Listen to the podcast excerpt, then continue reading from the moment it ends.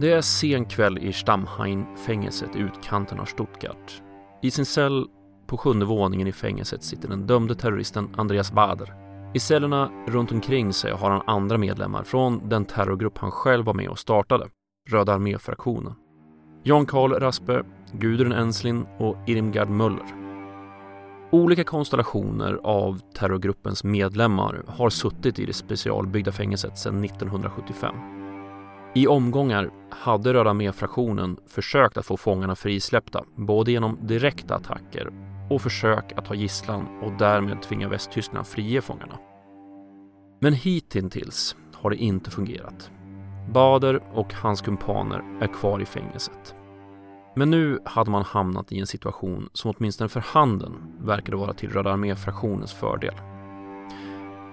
Man hade kidnappat Hans Martin Schleyer, ordförande för Västtysklands arbetsgivarorganisation och krävde att terroristerna i Stammheim skulle friges för att Schleyer skulle släppas. Men inte nog med det. Samtidigt står ett flygplan på Mogadishus flygplats i Somalia med 86 passagerare ombord. Planet är kapat av en palestinsk terrororganisation. En kapning som planerats tillsammans med Röda armé-fraktionen och man ansluter sig till kraven som Schleiers kidnappare uttalat. Situationen, ja, den ter sig omöjlig för den västtyska regeringen. Men innan natten är över så kommer fångarna i Stammheim vara döda, gisslan på flygplanet fria och en av de största skandalerna i Tysklands moderna rättshistoria rullas upp. Så med det här dramatiska introt på plats är det dags att färdas tillbaka till Västtyskland och 70-talet. Jag heter C. Åkerberg och ni ska vara höstligt välkomna till det här avsnittet av Kvalificerat hemligt. Denna gång om Röda armé-fraktionen, den tyska hösten och kapningen av Lufthansa 181. Och som en liten flaggning. Det här avsnittet kommer innehålla beskrivningar av självmord som kan upplevas som jobbiga. Jag kommer lägga ut länkar till hjälpsidor i anteckningarna till det här avsnittet.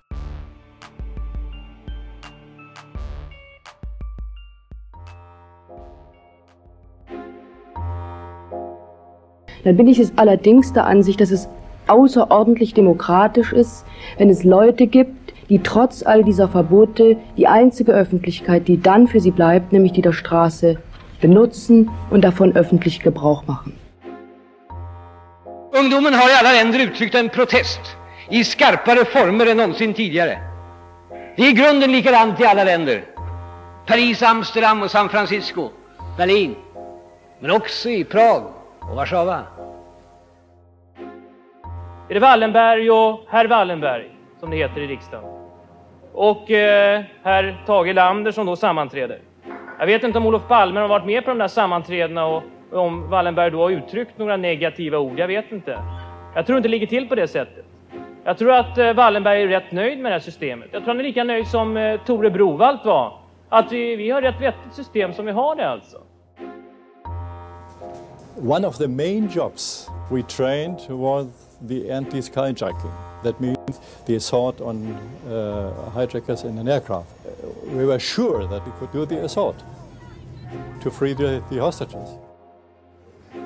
Tal om anpassning till samhället. Vilket samhälle? Ditt och Wallenberg? Wallenbergs kärlek till mig torde endast kunna överträffas av din.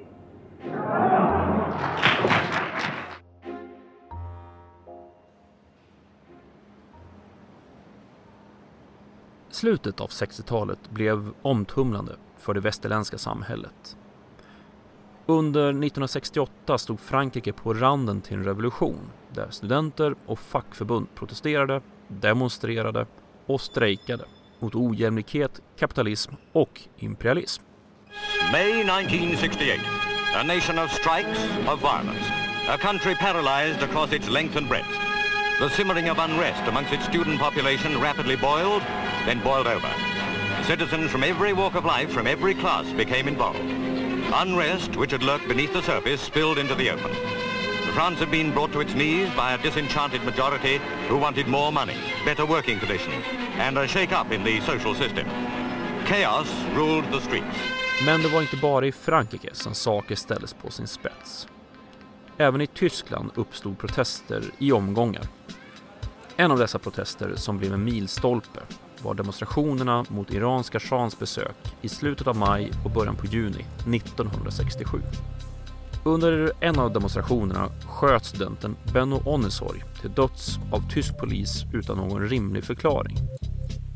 Onnesorgs död ledde till än fler demonstrationer med krav på att rättvisa skulle skipas och att polisen skulle utreda skjutningen. Men det blev också en av katalysatorerna till radikaliseringen av den västtyska vänstern. Och det var inte bara i Tyskland det var demonstrationer. I Sverige hade vi de så kallade Båstadskravallerna 3 maj 1968 mot att Sydafrika och dåvarande Rhodesia skulle spela Davis Cup-matcher mot svenska tennislandslaget. Senare samma månad inträffade ockupationen av kårhuset i Stockholm. Något som förvisso gick förhållandevis lugnt till. Men likväl var ett tecken på att något hände i samhället kring de här frågorna. Att störta UKAS, men inte bara UKAS, störta hela institutionen som sådan. För under nedrivning så kommer uppbygge. Vi kommer att enas i kampen. Det här jävla förtrycket som har rått, det är nog med det. Och vi har tilltro, vi vet, det finns folk i Uppsala, det finns folk i Göteborg som reser sig på arbetsplatserna. Har ni inte varit ute på arbetsplatserna? Tror ni att de är nöjda med detta? Tror ni att de vill förbli slavar? De kommer att resa sig. Kanske inte just imorgon, men framtiden är ljus. Det ska ni det kan ni ge fan på. De kommer att resa på säkert som den. Den här tiden var extremt tumultartad för världen. Både för samhället och för den globala politiken. Med det allt mer upptrappade kriget i Vietnam, brutala sovjetiska ingreppet mot Prag demonstrationerna och terrorhandlingar mot civila och myndigheter världen över. För att bara nämna några exempel. Det är i den här stämningen och situationen som vi tar oss till Berlin på våren 1970. Andreas Bader är då 27 år gammal och har redan hunnit samla på sig ett antal domar och har suttit i fängelse för ett brandbombsattentat mot ett varuhus i Frankfurt. Ett fängelsestraff han lyckades rymma från. Men Bader är återigen i fängelset efter att han togs av polisen vid en rutinkontroll tidigare under 1970. En plan för att frita honom sätts ihop av Baders flickvän Gudrun Enslin samt vänsteraktivisten och journalisten Ulrike Meinhof. Meinhof säger sig skriva en bok tillsammans med Andreas Bader och paret behöver besöka ett bibliotek i utkanten av Berlin för att göra efterforskningar. Den här begäran godkänns av ansvariga och i maj kan paret ses vid Berlin Centralinstitut för att påbörja sina studier. Snart efter att paret satt sig ner inne i lässalen kliver så två unga kvinnor, Irene Görgens och Ingrid Schubert, in på biblioteket. Kvinnorna vill bli insläppta i lässalen men eh, blir informerade om att den är bokad för tillfället. De säger sig vilja vänta och slår sig ner i hallen. Strax därefter ser bibliotekarien Georg Linke hur kvinnorna släpper in en maskerad man och maskerad kvinna via den stängda entrédörren. Linke försöker hindra den maskerade mannen att komma vidare, men hans skott skadas i magen. Trots detta lyckas han ta sig till en angränsande kontor, säkerställa att hans två kollegor kan ta sig ut innan han själv hoppar ut genom fönstret. Samtidigt inne i lässalen rusar nu den beväpnade gruppen in och skriker att det här är en räd. De närvarande poliserna försöker stoppa de beväpnade terroristerna men misslyckas då man avfyrar tårgas mot dem. I tumultet som uppstår så flyr Andreas Bader och Ulrike Meinhof ut genom ett fönster och springer iväg, följda av sina frigörare. Gruppen hoppar sedan in i två bilar och försvinner iväg med skrikande däck. Efter att ha varit på flykt i en månad i Tyskland och i Europa så tar sig Bader, Meinhof, Enslin och ett antal kamrater till Jordanien via Syrien för att utbildas av palestinska styrkor i gerillakrigföring. Men vistelsen blir kortvarig. De tyska gästerna köper inte det spartanska levernet ute i öknen och inte heller håller man med om att man är vem som helst i den här grupperingen. De palestinska styrkorna tröttnar på tyskarnas beteende och skickar helt sonika hem dem. Även om viss kontakt hålls mellan grupperingarna efteråt. Väl tillbaka i Tyskland påbörjar Bader, Meinhof och deras kumpaner arbetet med att finansiera sin terrorverksamhet. Och det gör man genom ett antal uppmärksammade bankrån i Västtyskland under 1970. Under dessa bankrån visar man också att man inte drar sig för att döda då två polismän skjuts döds under hösten och ett antal eldstrider utspelar sig mellan ligan och polisen. Och apropå ligan, i media går man under namnet Bader-Meinhof-ligan, något som stör gruppen. Man är inte banditer utan anser sig vara en revolutionär grupp med antiimperialistisk kamp på sin agenda. Det är Ulrike Meinhof som sätter ihop ett manifest 1970 där Röda armé-fraktionen tar sin skepnad och dess ideologi presenteras. I samband med detta lanserar man också sin välkända logotyp. En röd stjärna med den tyska k-pisten Heckler Koch MP5 ovanpå och i vit text RAF. I det här läget består gruppens toppskikt av, förutom Andreas Bader och Ulrike Meinhof, Gudrun Enslin, Jan Karl Raspe, Holger Mainz och Horst Mahler. Fram till våren 1972 var Röda armé-fraktionen inriktade på att finansiera sin verksamhet. Det var inte gratis att hålla sig undan polisen, att transportera sig och hålla sig med boenden. Men man planerade också något mer direkt och mer i linje med det manifest som Ulrike Meinhof hade skrivit ihop. 11 maj 1972 exploderar så tre stycken bomber i Frankfurt vid amerikanska arméns högkvarter och officersmässen. En person dödas och 13 skadas. Därefter följer fyra bombattentat i snabb följd. 12 maj. Två polisstationer i Augsburg och München bombas. Fem skadade. 16 maj. En bilbomb exploderar med målet att döda den federala domaren Bodenberg, men det är hans fru som kör bilen vid det här tillfället.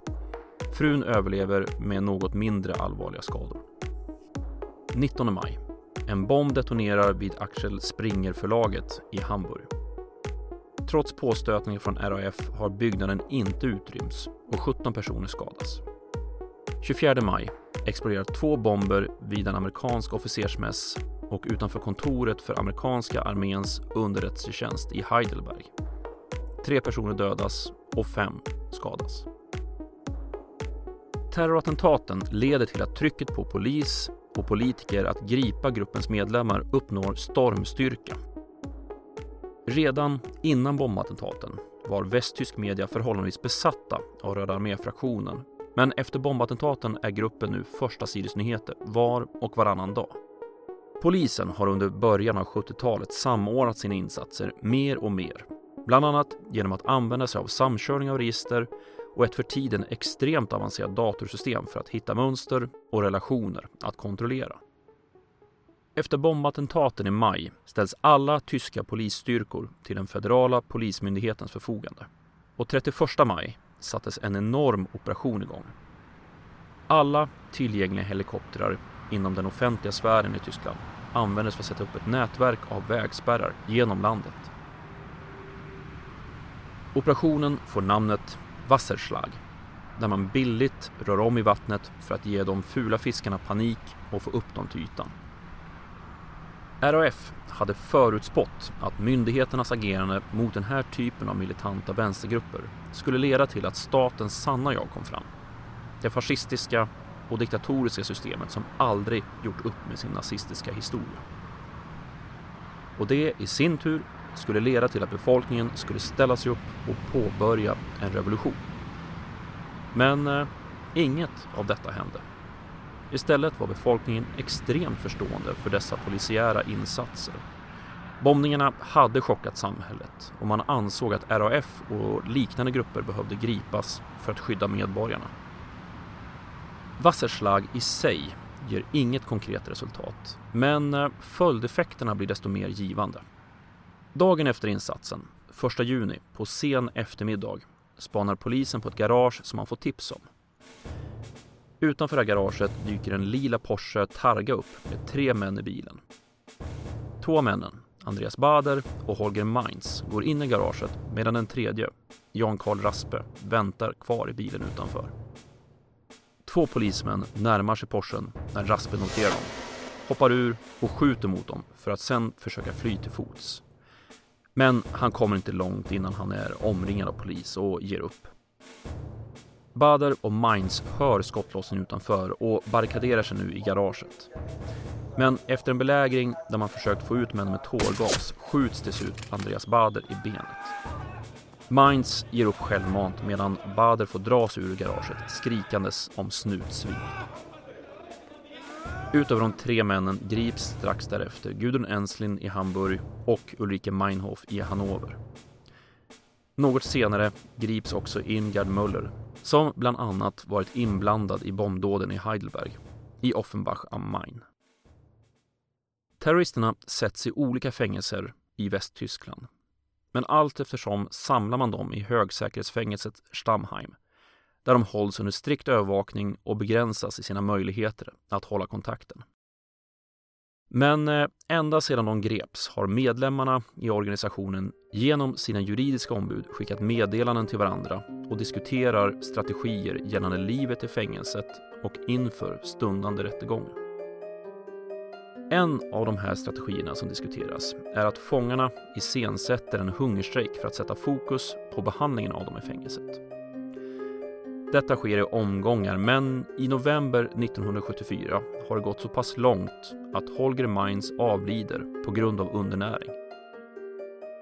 Mainz död tjänar till att sammansvetsa de kvarvarande terroristerna och även gjuta mod i de personer inom extremvänstern som planerade fortsatta aktioner.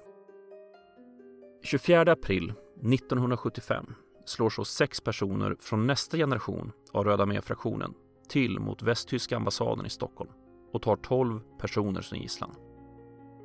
Deras krav är att Västtyskland ska släppa RAF-medlemmarna i Stammheim. Militärattachén och handelsattachén på ambassaden avrättas av terroristerna för att visa att man menar allvar. Men den västtyska regeringen vägrar vika sig. Ockupationen får ett plötsligt slut när ett antal explosioner skakar ambassadbyggnaden. Något som leder till den välkända biten där Bo Holmström skriker. Lägg ut! Lägg ut! Lägg ut! Lägg ut! Lägg ut! Lägg ut! Förutom de två ambassadtjänstemännen dör också två av terroristerna på grund av explosionen.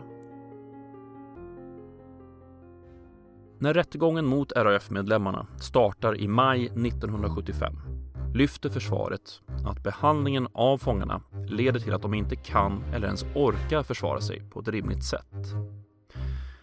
Man anklagar också fängelset för att avlyssna fångarna, dels i cellerna men också i deras möte med sina advokater. Ett uppenbart brott mot rättssäkerheten. Det här förnekades in i det längsta, men var något som myndigheterna slutligen var tvungna att erkänna att man ägnat sig åt. Den förklaring man gav var att det gjordes på grund av extrema omständigheter och för att få ut information som kunde rädda liv. Från myndigheternas sida höll man också försvarsadvokaterna under uppsikt då man misstänkte att även de var aktiva inom terrororganisationer. I vissa fall skickades de så att säga bara ut ur rättssalen man slog också till mot deras kontor och beslagtog material i jakten på bevis för inblandning i terrorverksamhet. I de allra flesta fall gick man helt tomhänta från sådana tillslag. Däremot var skadan skedd i arbetet med att försvara advokaternas klienter. Men rättegången mot ledarskapet i Röda armé-fraktionen fortsätter. Och kampen fortsätter också mellan domstolen och de åtalade där de sistnämnda protesterar mot behandlingen av dem medan domstolen anklagar de åtalade för att medvetet sabotera rättegången. Det går så långt att man skapar en specifik lag, paragraf 231 i brottsbalken, för att så att säga komma till rätta med situationen och säkerställa att rättegången kan flyta på. Paragraf 231 gör gällande att en rättegång kan fortsätta även utan den åtalade om denne medvetet saboterar rättegången. Och den som bedömer om det är sabotage är den sittande domaren. Beslutet att tillämpa den här lagen möts av upprörda protester från försvarsadvokaterna som blir allt mer uppgivna över hanteringen i målet. Och isoleringen av fångarna vidhålls. Mellan fångarna är stämningen ansträngd. I hemliga brev som skickas mellan fångarna märks en spricka mellan Ulrike Meinhof och de övriga inom RAF. Söndag 9 maj 1976 upptäcks så Ulrika Meinhof hängd i sin cell. Hon lämnade inget brev efter sig, men i tidigare skrifter man hittade hade hon skrivit att självmord är den sista revolutionära handlingen.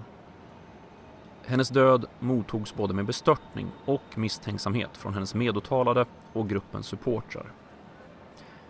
Många var det som trodde bestämt att hon dödats av myndigheterna för att tysta henne. Förutom de västtyska myndigheternas slutsats genomförde en internationell kommission en genomlysning av dödsfallet 1979 och kom fram till slutsatsen att det var Meinhof som tog sitt eget liv, utan påverkan. Med stora delar av ursprungsmedlemmarna i RAF i fängelse har en andra generation militanta aktivister tagit vid och långsamt börjat terrorverksamhet samt aktioner för att försöka få terroristerna i Stammheim frisläppta. En sådan aktion var just ambassadockupationen i Stockholm 1975. Ytterligare en aktion var 7 april 1977 när den federala chefsåklagaren Sigfrid Bobak sköts ihjäl i sin bil tillsammans med sin chaufför och ytterligare en person. I slutet av april 1977 är så slutligen rättegången mot Röda med-fraktionens medlemmar över. Totalt har man spenderat 192 dagar i rätten. De åtalade döms till livstidsfängelse för mord, mordförsök, bombdåd och har grundat en kriminell organisation. Efter att domen har fallit så beslutar man att samla RAF-fångarna i Stammheim, vilket föranleder en ombyggnation av den flygel där bland annat Bader suttit fram till nu. Fängelset använder sig av interner som får utföra byggjobbet, vilket gör att RAF-fångarna nu har nya personer att prata med och få tjänster av. Utrustning och byggmateriel försvinner från bygget i liten mängd men något som ska visa sig ha följdverkningar.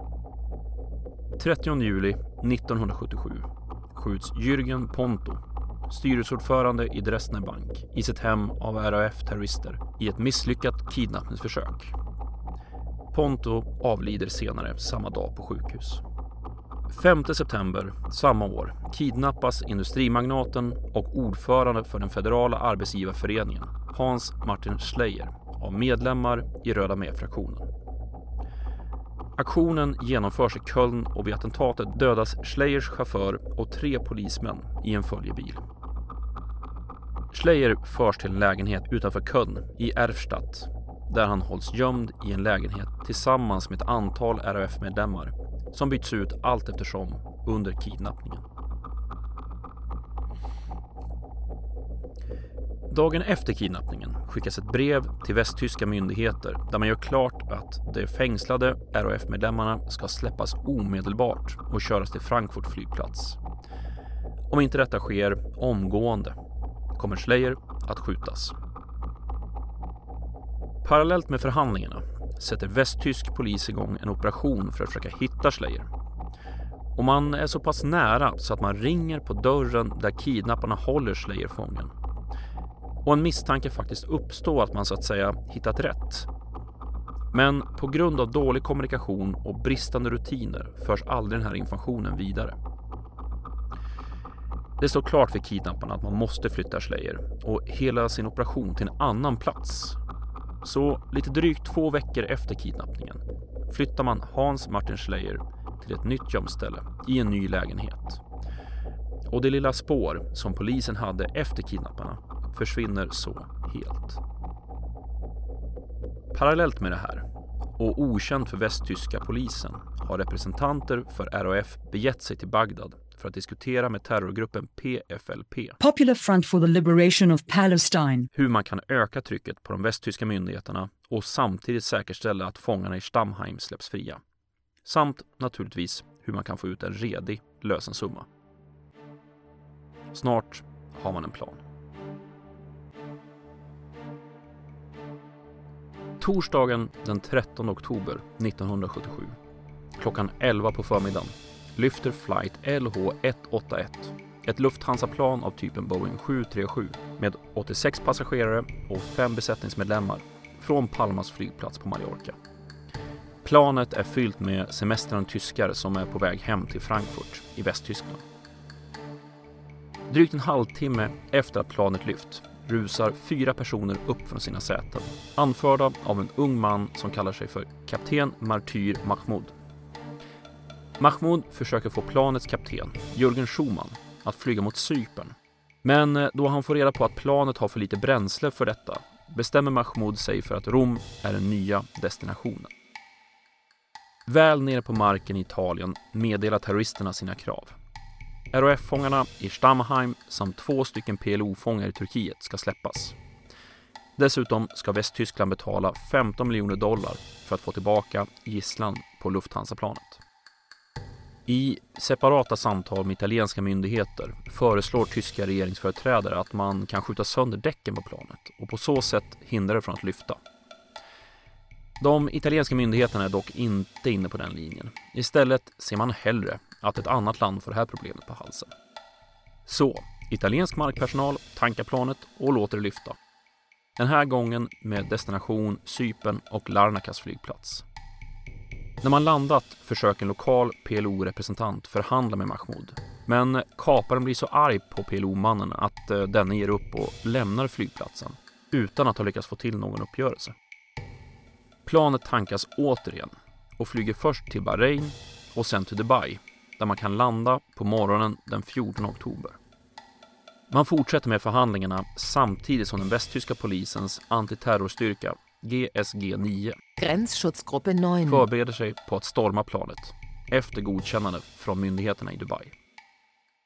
Planet får problem med sin kraftförsörjning, vilket i sin tur leder till att man inte har fungerande AC och eftersom planet står i gassande sol på landningsbanan blir det snart olidligt i kabinen. Mahmoud kräver att få planet reparerat och tankat, annars kommer han att börja skjuta en person från gisslan var 50 minut. Till slut ger man med sig och tankar samt reparerar planet. Drygt två dagar efter att man har landat kan man återigen lyfta. Den här gången med destination Aden i dåvarande Sydjemen.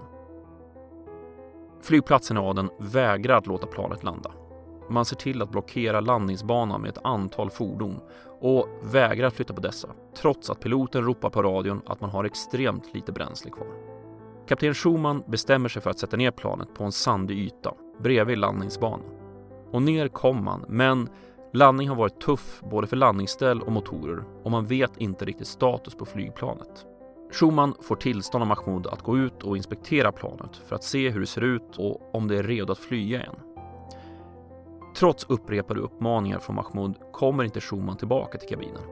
Idag vet man fortfarande inte riktigt varför Schumann dröjde, även om det finns de som hävdar att han diskuterade med jemenitiska representanter att sätta stopp för fortsatta flygningar. Till slut kommer Schumann tillbaka till flygplanet. Mahmoud är rasande och skriker på Schumann att ställa sig på knä.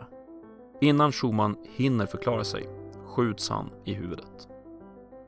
Planet tankas och kan tidigt på morgonen 17 oktober med nöd och näppe lyfta. Återigen. Denna gång ställs kursen mot Somalia och Mogadishus flygplats. Man tillåts landa i Mogadishu och nu vidtar återigen förhandlingar. Eller ja, förhandlingar. Kaparna låter somaliska och västtyska myndigheter veta att man har till 16.00 lokal tid på sig att släppa de tyska fångarna. Och snart får man faktiskt höra att västtyska myndigheter gått med på kraven men att det kommer ta tid att flyga fångarna till Somalia. Så kaparna går med på att utöka tidsfristen till dagen efter, 02.30, 18 oktober. Men inga fångar har satts på något plan. Istället förbereder man sig på en fritagning efter godkännande från somaliska regeringen. Klockan 20.00 landar en nedsläckt Boeing 707 på Mogadishus flygplats och taxar till en avlägsen hangar. I planet återfinns 30 stycken medlemmar från GSG 9 samt två soldater från brittiska specialstyrkan SOS. Man påbörjar avlastning och utrustning samt att rekognosera omgivningen. Vid midnatt är man klar med urlastningen, planering och rekognosering. Enhetens befälhavare, Ulrich Wegner, beslutar att man ska slå till vid 02.00. We got all the time uh, information from the recon teams and uh, what nothing changed a lot. The, the whole situation at the aircraft was very calm. The shades were down on the air, on the windows, the, the doors were closed. Männen i grupperna förbereder sin utrustning och vapen. Nu inträder väntan på slutfasen av operation Feuersaube, eldmagi.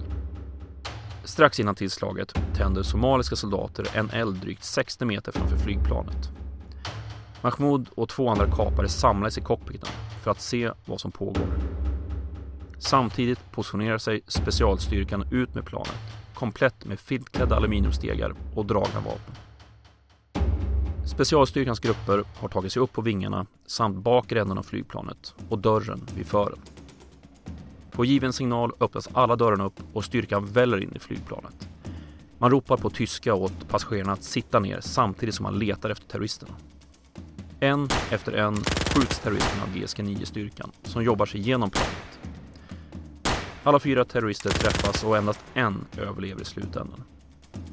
En handgranat som en av terroristerna hållit i exploderar utan att ställa till med allt för mycket skada. När man väl fått ut alla passagerarna ur flygplanet inser man att bara fyra stycken skadats lätt och ingen dödats. Och endast en från specialstyrkan har skadats.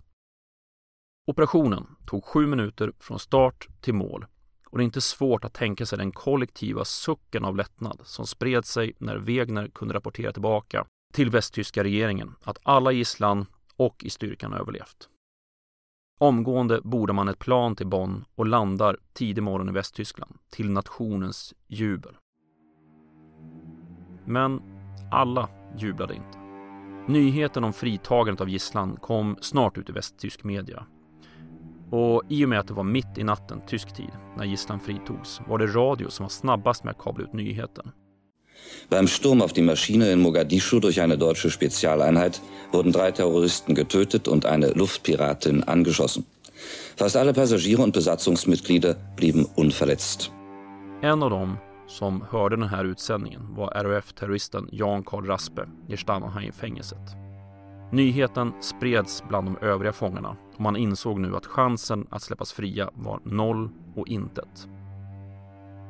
Genom sin advokat Arndt Müller hade fångarna fått tillgång till två stycken pistoler som göms i Raspes och Baders fängelseceller. Bland annat tack vare byggmaterialet man hade tagit tidigare. De här pistolerna plockades fram under tidig morgon. Bader stökade till sin cell och sköt två skott. Ett i sängen och ett i väggen för att få det att se ut som ett slagsmål utbrutet.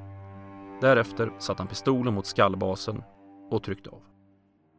Raspe sköt sig själv i tinningen, sittandes på sängkanten. Gudrun Enslin hittades hängd i cellens gallerförsedda fönster. Irmgard Möller, den enda av RAF-fångarna i Stamheim som överlevde den här natten, hittades på morgonen med fyra djupa skärsår i bröstkorgen. Men de här såren hade inte skadat hjärtat eller andra vitala organ. Alla fångarna hittades runt åtta tiden när det var dags för frukost. Snart var utredare på plats för att göra den första kriminaltekniska undersökningen. Västtyska myndigheter inser direkt att de här självmorden kommer att kunna användas för att dra igång konspirationsteorier kring RAF-medlemmarnas död. Att det egentligen var staten och dess underrättelsetjänst som mördade Bader, Raspe och Enslin och försökte döda Möller. Så man bjuder omgående in internationella experter för att undersöka kropparna och brottsplatsen. Experterna anländer till Stammheim vid fyra tiden på eftermiddagen och vid åtta tiden på kvällen kunde kropparna föras vidare för obduktion. Slutsatsen från experterna är att fångarnas död är överensstämmande med självmord och att man inte ser några andra tecken på mord eller tvång. Det var en omvälvande dag i Västtyskland denna tisdag den 18 oktober. Glädjen över den fritagna gisslan ersattes av bestörtning att RAF-terroristerna dött i Stammheim. Och frågorna hopade sig. Hur kunde de ta livet av sig i ett så pass säkert fängelse? Hur kunde de kommunicera med varandra? Hur kunde de ha vapen i cellerna? Och kunde man lita på att de verkligen begått självmord? Nationen var delad. Men faktum kvarstod att Hans Martin Schleyer fortfarande var fånge hos RAF. Vid det här laget hade han varit kidnappad i 43 dagar och det skulle visa sig att 18 oktober också blev den sista dagen han satt fånge. För vid det här laget har kidnapparna och deras fånge lyckats ta sig till Belgien och höll sig gömda i en lägenhet i Bryssel. När så beskedet om dödsfallen i Stamheim kom var man i kontakt med ledarskapet i Röda med-fraktionen som fortfarande befann sig i Bagdad. De båda grupperna kommer fram till att man behöver avsluta Schleyer-situationen. Två män kör iväg med Hans Martin Schleyer i bagageluckan i en grön Audi 100 med destination Mulhouse. En fransk stad precis vid tyska och schweiziska gränsen. Väl inne i Frankrike stannar männen till vid ett skogsparti, plockar ur Schleyer ur bagageluckan, ställer honom på knä på marken och skjuter honom med tre skott. Det hela tar mindre än en minut. Sen lägger männen tillbaka den nu livlösa Schleyer i bagageluckan och kör bilen till staden och lämnar bilen där. Dagen efter får tysk media och den franska tidningen Libération meddelande om att Hans Martin Schleyer är död och var han kan hittas. I och med Schleyers och Stammheimfångarnas död så är den tyska hösten, som den här episoden under 1977 kom att kallas för, på väg att ta slut. Det västtyska samhället var splittrat inför det som hade hänt. Många hade blivit chockade över det våld som RAF utövade samt Schleyers död och kapningen av Lufthansa-planet. Men många var också misstänksamma mot de västtyska myndigheterna. Dödsfallen i Stammheim betraktades av ett antal mer som mord än självmord. Och sättet som staten hade hanterat rättsfallet mot ledarskapet i Röda mer-fraktionen ansåg många tala sitt tydliga språk. Avlyssning av samtal mellan advokater och de åtalade, isolering, nya lagar som försvårade försvarandet av fångarna och så vidare. Det visar sig också när dödsfallen utreds att brev med dödshot gick igenom fängelsets granskning och levererades till fångarna. I några fall, efter Meinhofs självmord, slank också några brev genom granskningen med bifogade rep i kuverten med uppmaningen att terroristerna skulle göra samma sak som Ulrike Meinhof. Efter att Tyskland återförenades och man fick tillgång till arkiven från östtyska underrättelsetjänsten Stasi hittade forskare bevis för att RAF fick både träning, pengar och logistisk hjälp av Östtyskland. Och man var inte den enda terrorgruppen som fick den här typen av stöd. RAF fortsatte sin existens under hela 80 och större delen av 90-talet, om än i något förminskad styrka. Men 20 april 1998 kom så ett åtta sidor långt manifest till nyhetsbyrån Reuters där man förklarade att Röda med-fraktionen upplösts och därmed stängdes dörren till nästan 30 års terrorvälde. Die terroristische Rote Armee-Fraktion hat offenbar ihre Auflösung beschlossen. Das geht aus einem Schreiben hervor, das heute einer Nachrichtenagentur übermittelt wurde. Der mit dem RAF-Symbol versehene Brief wird zurzeit untersucht. Anfang der 70er Jahre hatte die RAF ihren Kampf gegen den Staat und die Gesellschaftsordnung aufgenommen. Morde, Bombenanschläge und Banküberfälle gingen auf ihr Konto. Att försöka täcka in den tyska hösten, Röda armé-fraktionen och det västtyska samhällets utveckling inom en enkel podcast är i stort sett ett omöjligt uppdrag. Det är en komplex räcka händelser som sker över drygt tio års tid med många inblandade och många viktiga milstolpar. Än mer komplext blir det att försöka förklara varför RAF uppstod och hade så pass mycket sympatier i samhället att de lyckades hålla sig gömda under lång tid från polisen. 68-våren och den revolution det innebar för världen är bara en del av förklaringen. Till detta kommer också en uppfattning, mer eller mindre sann, att det tyska samhället inte gjort upp med sitt nazistiska förflutna på allvar. Hans Martin Schleyer hade till exempel en bakgrund inom nazistiska studentrörelsen och senare även SS. Trots den bakgrunden så hade han inga problem att bli en av topparna inom västtysk industri. Och han var inte ensam om detta. Det fanns många exempel på högt uppsatta personer som varit aktiva inom den nazistiska statsapparaten. Och detta var något som ungdomsgenerationen växte upp med och alltmer ansåg att det var både skamligt och orimligt att det, ur deras perspektiv, slätades över och fick bara vara. Men oavsett vad som motiverade Andreas Bader, Ulrike Meinhof och övriga så satte saker i rörelse som än idag märks av, 50 år senare. Ironiskt nog så har till exempel en av grundarna till rörelsen, Horst Mahler, som idag är 86 år gammal och uttalad nynazist, nyligen avtjänat fängelsestraff för förintelseförnekelse. Andra medlemmar släpptes allt eftersom ur fängelset efter genomförda straff under andra halvan av 00-talet. Och sista RAF-medlemmen, Birgit Hågefeld, släpptes 2011. Men det finns fortfarande RAF-medlemmar som polisen letar efter. Tre stycken för detta terrorister, Ernst Volker Staub, Burghard Garweg och Daniela Klette, är efterlysta av tysk polis. De misstänks idag för ett antal rån i Tyskland och att de därefter gömt sig i södra Europa.